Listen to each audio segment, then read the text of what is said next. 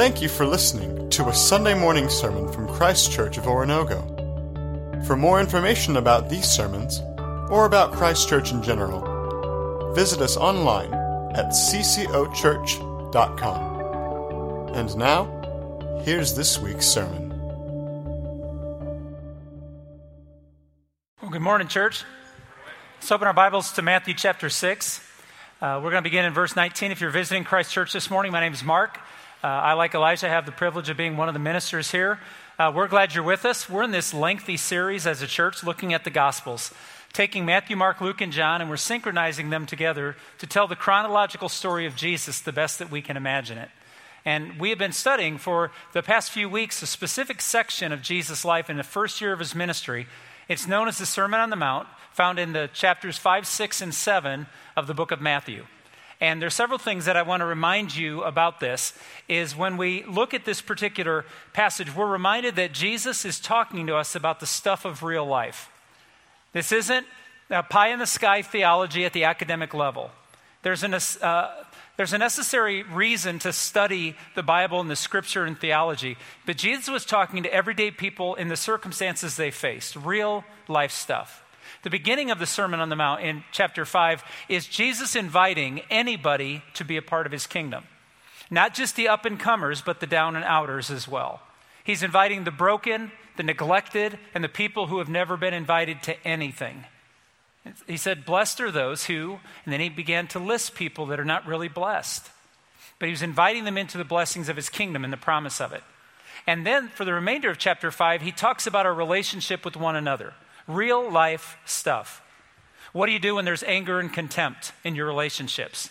What do you do when there's lust in your heart? What do you do when there's broken relationships, when there's been manipulation and deceit? What do you do when there's revenge and retaliation and it's your right to get even? What do people in the kingdom do? Because he's truly inviting us in to the blessings of his kingdom. And then in chapter 6, he gets into the relationship with God. What does a relationship with God look like? He talks about giving to the poor and taking care of the poor. He talks about praying. He talked about fasting and these things that we do to draw close to God as God draws close to us.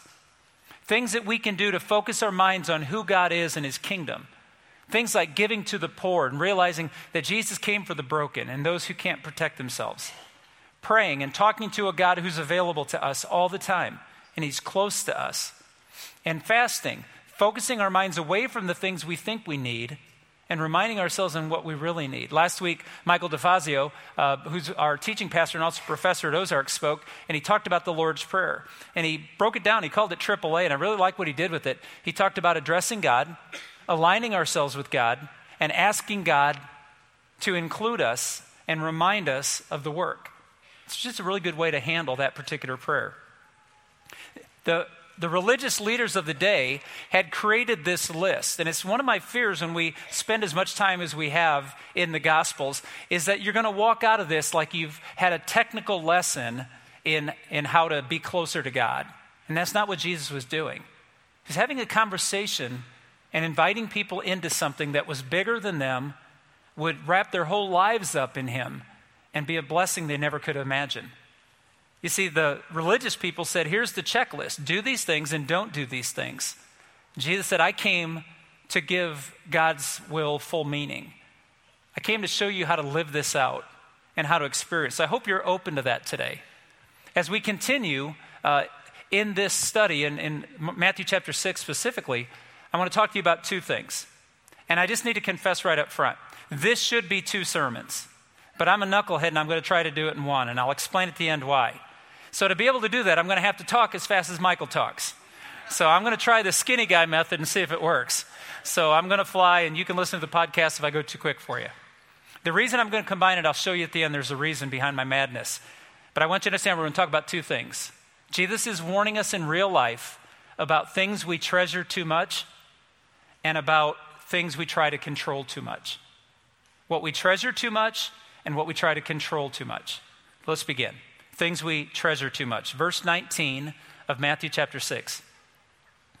Do not store up for yourselves treasures on earth where moth and rust destroy and where thieves break in and steal. But store up for yourselves treasures in heaven where moth and rust do not destroy and where thieves do not break in and steal. For where your treasure is, there your heart will be also. The eye is the lamp of the body. If your eyes are good, your whole body will be full of light. But if your eyes are bad, your whole body will be full of darkness. If then the light within you is darkness, how great is that darkness?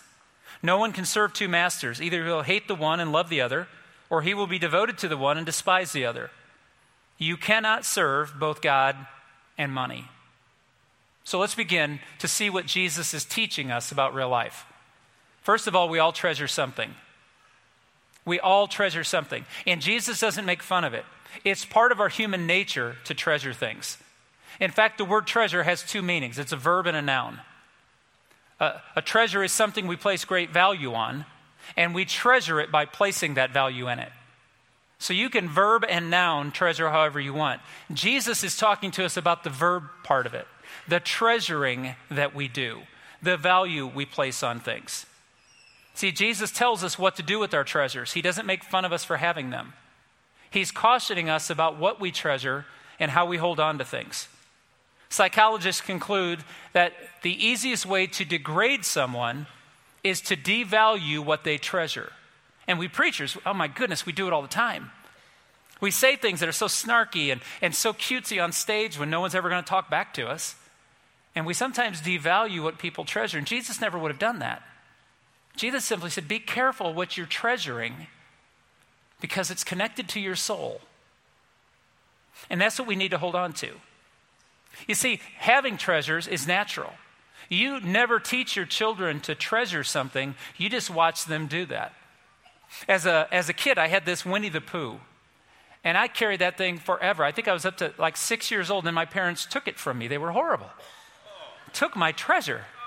And I asked my mom one time when I was came back from college, I said, Do we still have that Winnie the Pooh? She goes, I don't know. And I judged her strongly. I mean, how would you have gotten rid of my Winnie the Pooh? It wasn't yours to get rid of. And she did. Horrible. Anyway, uh, so I'll get over it. But as a kid, no one said, Here, treasure this. It was just, it was my little friend. And he went with me and, and we played together and imagined things together. And it was just part of it. See, it's natural for us to treasure things. And Jesus said, I know it is, but be careful because what you give as your treasure, you give to your soul. And your soul becomes invested in it. You see, the demonstration of intimacy between two persons, they tell us, is knowing each other's treasures. Did you catch that? Intimacy between two people? Now, I've been uh, known Heather for 34 years. And in those 34 years, I know, I know what she treasures. She's not really a possessions person. She treasures more of the environments that are safe for her family and the way she wants it to be. And, and she treasures those things. And when the boys were little, they would get near something she treasured, and I'd be like, oh, no.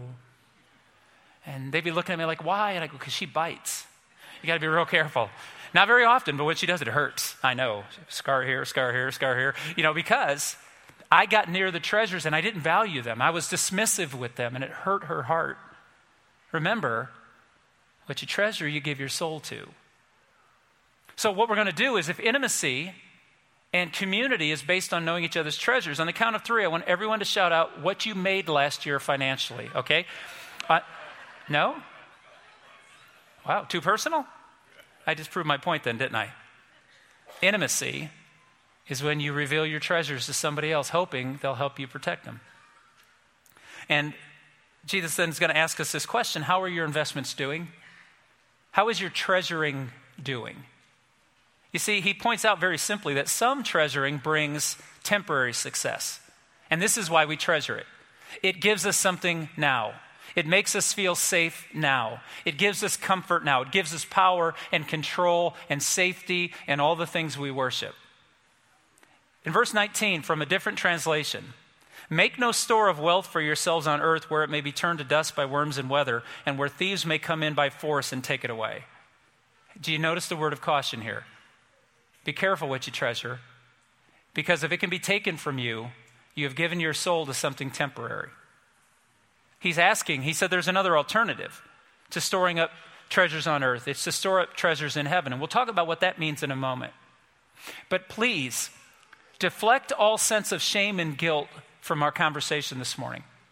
This is Jesus inviting us into the kingdom life, the kingdom ethic. So it doesn't matter, it doesn't matter to me at all what you were doing 25 minutes ago before you walked into this building. What matters is what are you going to do in the presence of God right now to treasure things that have greater value? Because some treasures simply have temporary success. Some treasuring brings eternal success. Verse 20. Instead, invitation. Instead of this, try this. Store up your treasures in heaven where moth and rust cannot destroy them and thieves cannot break in and steal them. Invest in my kingdom, he's offering us. If, if I had restructured this whole sermon series and I had been smarter than I am, we'd be spending about 20 minutes on verse 20.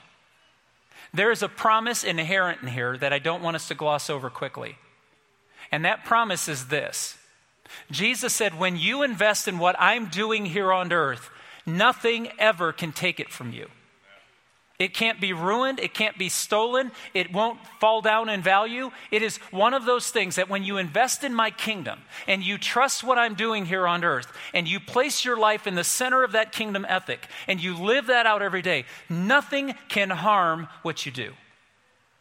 We just, we sang the song.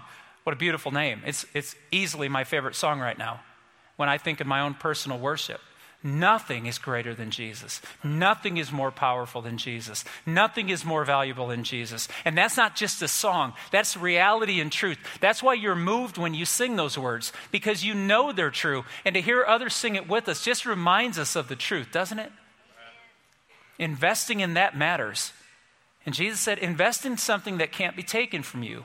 Instead of something that could be stolen, why don't you invest in something that He'll protect? Something that He'll add value to. So, what would that mean? I just want to give you two very practical things from around the scriptures. Two things to focus on. Number one, invest in your character. This is what this sermon is about becoming someone more like Jesus, someone who Christ dwells in, who begins to allow that out. Invest in your character. We'll be given new bodies, but the one thing that we will take with us to heaven is our character how we became more Christ like on this journey. This is his promise to us. The Spirit is inside of us to bring Christ alive in us so that we, we would think that anything we gave up to be more Christ like was loss. But what a gain it was to be like Jesus. In Hebrews chapter 13, the author of the Hebrew letter wrote, Let your character be free from the love of money, your character. Being content with what you have for he himself has said, I will never desert you, nor will I ever forsake you. So that we confidently say, The Lord is my helper. I will not be afraid. What shall man do to me? Invest in a character that says, I need to become more like Jesus. I don't need to just do what Jesus did. See, there's a passage we're going to encounter soon enough where Jesus said, You cast out demons in my name and you perform miracles in my name, but I did not what? I didn't know you. We're not to do what Jesus did, we're to become Christ like. You see, I, have struggled this week. This thought has, has gone through my mind and my heart, and it was really hard for me to process, so I, I just put it out there for other people to respond to because it, I think it resonated with some of us. Jesus didn't ask me to feel like loving everybody, He asked me to love them. He didn't ask me to feel loving toward them. He asked me to be loving toward them. And that takes character, and that's why it's hard for me. It's hard for me to love the person that's inconvenient or mean or, or cruel to somebody else. But it's right for me to do that because it's only in the love that God gives me to pour out in someone that my character is shaped like Christ. And this is what he's calling us to do invest in your character. Second of all, invest in eternal relationships. Now, before your mind jumps to evangelism, pause with me for a moment and reason. If you jump right to evangelism, you're doing what the Pharisees and the scribes did. You're basically saying, I'm obligated to tell somebody about Jesus, so I'm going to tell them about Jesus, and then it's all on them. And that's not what he's calling us to do. He's calling us to invest in a relationship with him. When he says, I did not know you, what he's saying is, our relationship is where all of this comes from. The love, the holiness, the righteousness, the life that we're to live is not something we do. It's something we can't help but do when we're close to Christ. So, the first eternal relationship you and I need to invest in is our one with Jesus. That's why you'll, we'll never cease around here telling you that time in the Word of God is not your obligation, it's your opportunity. And if you don't know, listen to me carefully. You might say, well, I, you know, I spent two minutes in the Word today. Praise the Lord. If you were spending no minutes yesterday and two minutes today, you're on the right path. It's not the amount of time. It's not whether you journal. It's not whether you have 10,000 deep, deep questions you're processing. Listen to what the Word of God says about God, about Jesus, and about humanity. And then when this culture lies to us about who God is, who Jesus is, and who we are, we can say, No, I got God's identity down, I got Jesus' identity down, and because of that, I know who I am. Without that, the world is your source of information and knowledge and you and I will be led astray.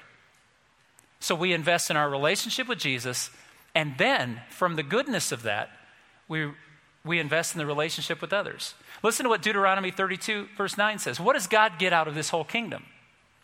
The Lord's portion is his people. That's what he gets. He gets us becoming like his son and living out our lives with the relationship he and Jesus had. Galatians 6 is one of my favorite chapters Paul wrote. In, in verses 8 through 10, he says, Let us not lose heart in doing good, for when the time is right, we shall reap if we don't quit. Therefore, as we have opportunities, let us do good to all men, and most of all to the family of faith. Let's invest in something that nobody else can ruin. You see, the soul is the place where treasures pay off.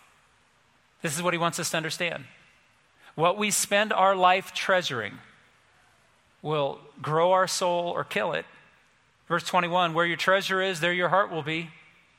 Verse 22 The eye is the lamp of the body. If your eyes are good, your whole body will be full of light. But if your eyes are bad, your whole body will be full of darkness. If then the light within you is darkness, how great is that darkness? In other words, what you are focusing your life on will either allow light to come into you and break out or it'll be full of the darkness that you keep filling your mind with. And how many of us have had seasons in our life where the light of Christ could not penetrate our minds and our souls because our eyes were focused on the dark things of this world and we treasured the wrong things? You see, our investments develop our soul, and Jesus says our souls can only love one thing. Now, I know if you're anything like me, and I pray to God you're not, if you're anything like me, you've thought, no, no, I can love God and love the world. Jesus says, no, you can't. So I have to ask the question Does Jesus know what he's talking about? Or does Mark Christian know what he's talking about? And that's an easy answer. Jesus said, Mark, I made you. You cannot want the things of this world and want what I know you need. You can't. So treasure what I put in front of you and let the rest of it be laid aside. See, no one can serve two masters, verse 24. He will hate the one and love the other, or he will be devoted to the one and despise the other. You cannot serve God and treasures. So we all have treasures. We in, we're investing our lives in protecting those treasures. And our soul goes with that. So here's where I should stop and send you home for, and say, we'll see, let's do this again in a week. But I, I can't. And I'll show you why. Let's talk about things we control too much. I want you to see the link between these two. Verse 25. Therefore, I tell you, do not worry about your life, which you will eat or drink, or about your body, which you will wear. Is not life more important than food, and the body more important than clothes? Look at the birds of the air. They do not sow or reap or store away in barns, and let your heavenly Father feeds them. Are they not more valuable, or are you not much more valuable than they? Who of you, by worrying, can add a single hour to his life? And why do you worry about clothes? See how the lilies of the field grow? They do not labor or spin. Yet I tell you that not even Solomon in all of his splendor was dressed like one of these. If that is how God clothes the grass of the field, which is here today and tomorrow is thrown into the fire, will he not much more clothe you, O you of little faith? So do not worry, saying, What shall we eat, or what shall we drink, or what shall we wear? For the pagans run after all these things, and your heavenly Father knows that you need them. But seek first his kingdom and his righteousness, and all these things will be given to you as well. Therefore, do not worry about tomorrow, for tomorrow will worry about itself. Each day has enough trouble of its own. God is saying there's a choice we get to make in what we treasure and what we focus our minds on. And you can't, you can't separate worry from treasuring because we worry about our what? That's why it can't be two sermons on two different Sundays. we'd miss the connection. Our worries always circle around our treasures. And so here's the truth reasons to worry are natural, embracing worry lacks faith. Jesus doesn't make fun of our worries, He just gives us a reason to stop when we worry. He gives us a foundation. You see, we worry about things we don't have control over. The, the word that Jesus used is the word for being choked. Worries and anxieties choke us, they keep us from living our lives. When God tells you to not worry about anything, He's telling you to trust Him because you're not in control. And isn't that why we all worry? Because I'm not in control. If I was in control, then I'd, everything would be great, but I can't help it. When Alex, our oldest, was 16 and he drove away for the first time, his mom was a wreck.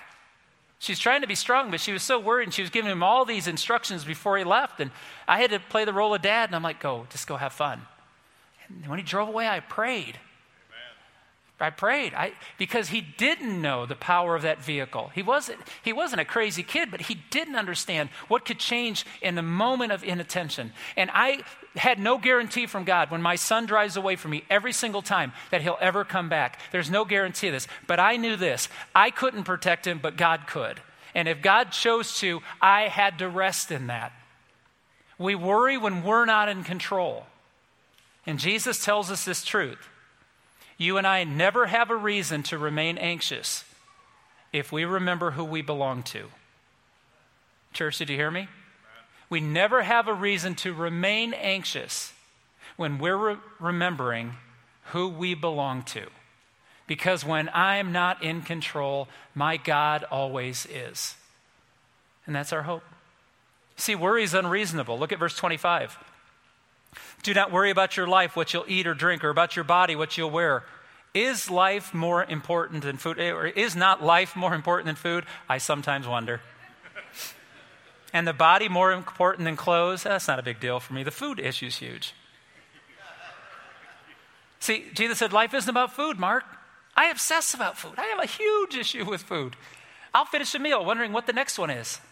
My worst nightmare is that I'm going to pass on ice cream and Jesus is going to come back and I'm going to go, oh, I should have had the ice cream.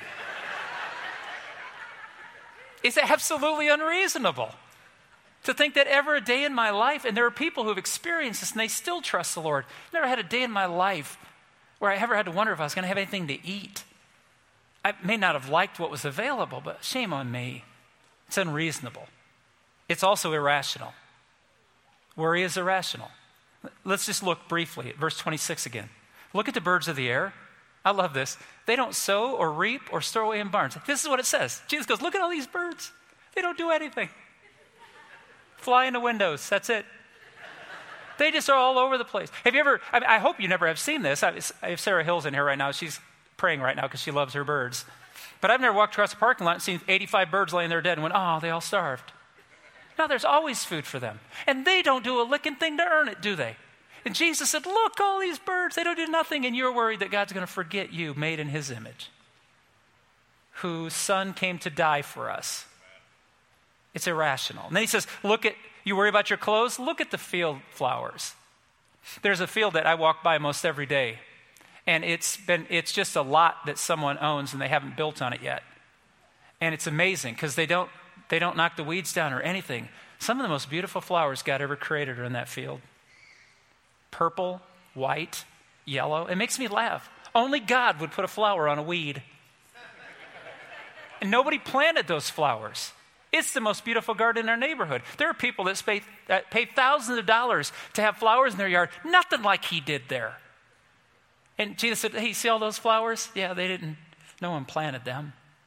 God provided everything they needed. And they're going to die one day, and you're going to cut up all those weeds and all that grass, and you're going to use it as fuel, and you're going to burn it so you can cook your meals and everything. I think God's got this. It's irrational to think a God who's that fine detailed on everyday existence might forget that you're here. Verse 27. Can worry make your life longer? Church? No. What can it do? Can make that's funny. Every service gets that one. Now it can end your life. Verse 30. And if God cares so wonderfully for flowers that are here today and gone tomorrow, won't He sure, most surely care for you? Remember, when Jesus says, You have little faith, He's not mocking them, He's inviting them to more. He said, There's more, where, there's more on this side of the kingdom than there is on your side of the kingdom. When I was a kid, and I remember going to my parents, and uh, you know, this is an old statement, but roller skating was the deal in the 70s. And I loved to go roller skating, a little place in Mishawaka, uh, about five miles from our house. And, and I'd say to my dad on a Friday night, Hey, dad, can I have some money to go roller skating? My dad didn't pay allowances. Now, that's not a bad statement. If you do, that's fantastic. My dad had a different philosophy. He's like, Pay you? that's his philosophy. So, so it's like, hey, Dad, I need paid to take the uh, trash to the curb. And he'd say, then stop making trash. So anyway, uh, so that's how Dale ran the show. So, but I always knew this about my parents. I could go to my mom or dad at any point in time and say, hey, can I go roller, roller skating tonight? Well, how much is it? Well, it's 250 to get in and then, then money for food while I'm there. And I always had to get licorice and pop and all this stuff. And so my dad say $5. Now, sometimes my dad would pull out and he'd have $5. Sometimes my dad would open his wallet and go, I, I don't have it. Other times he'd give me seven or eight bucks. And then my brother Scott, can I go too? And my parents would give that. You know what? Never once when I asked my parents for that money to go roller skating, never once in my entire lifetime did I ever think, I wonder if we'll have food tomorrow. I wonder if we'll have a house because I took the last $5. You see, I assumed if my father allowed me to have it, we had it to share. Are you with me, church?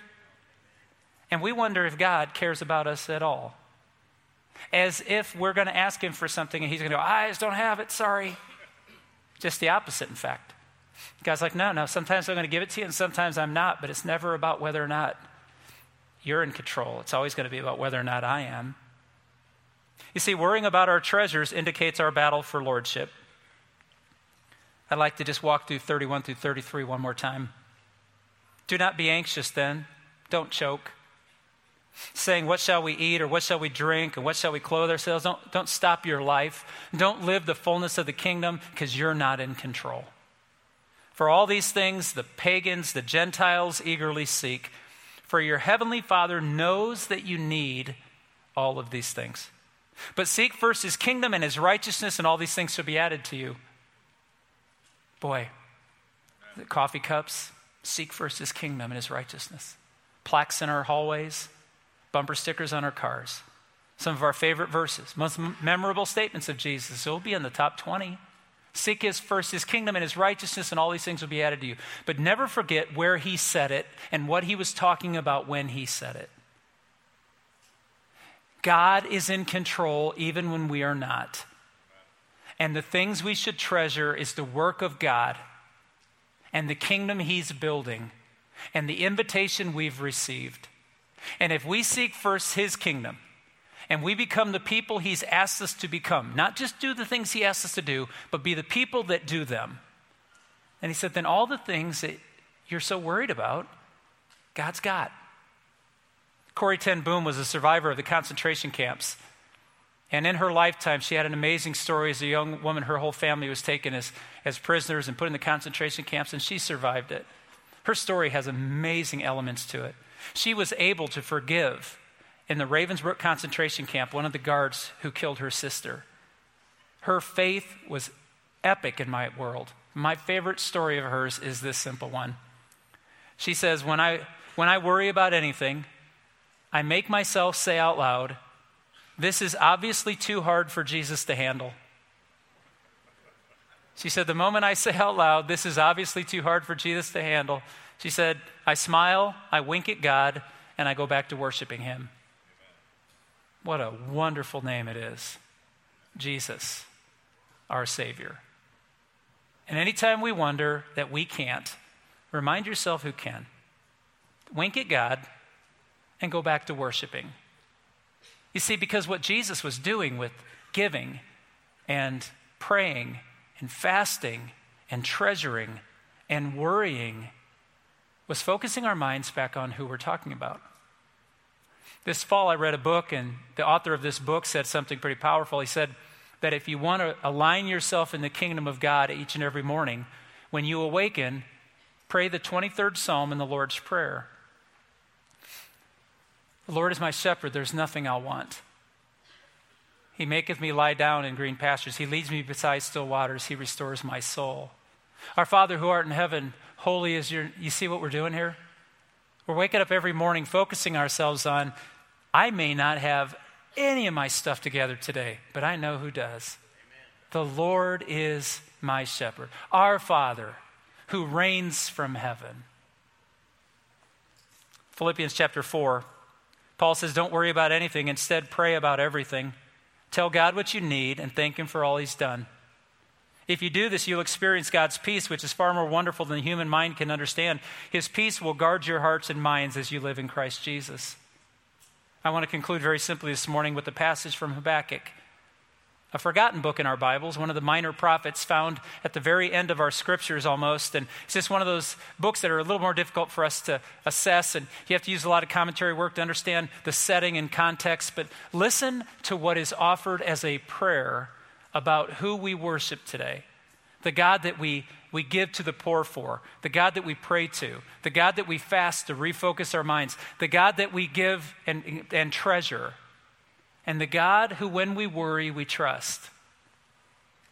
Even though the fig trees have no blossoms and there are no gra- grapes on the vine, even though the olive crop fails and the fields lie empty and barren, even though the flocks die in the fields and the cattle barns are empty, yet I will rejoice in the Lord. I will be joyful in the God of my salvation. The sovereign Lord is my strength. As we draw close to God, let us never forget how He draws closer to us. How He has said to us, in the real life difficulties, I'm enough. Jesus is enough. Jesus is the purpose for which we live to become Christ like in our character and our nature, and then in our actions, to draw close to His gift and receive it all. He's invited us into something. Will we trust Him enough to join him. Let's stand together.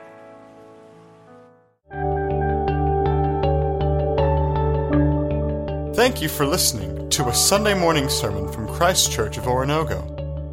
For more information about these sermons, or about Christ Church in general, visit us online at ccochurch.com.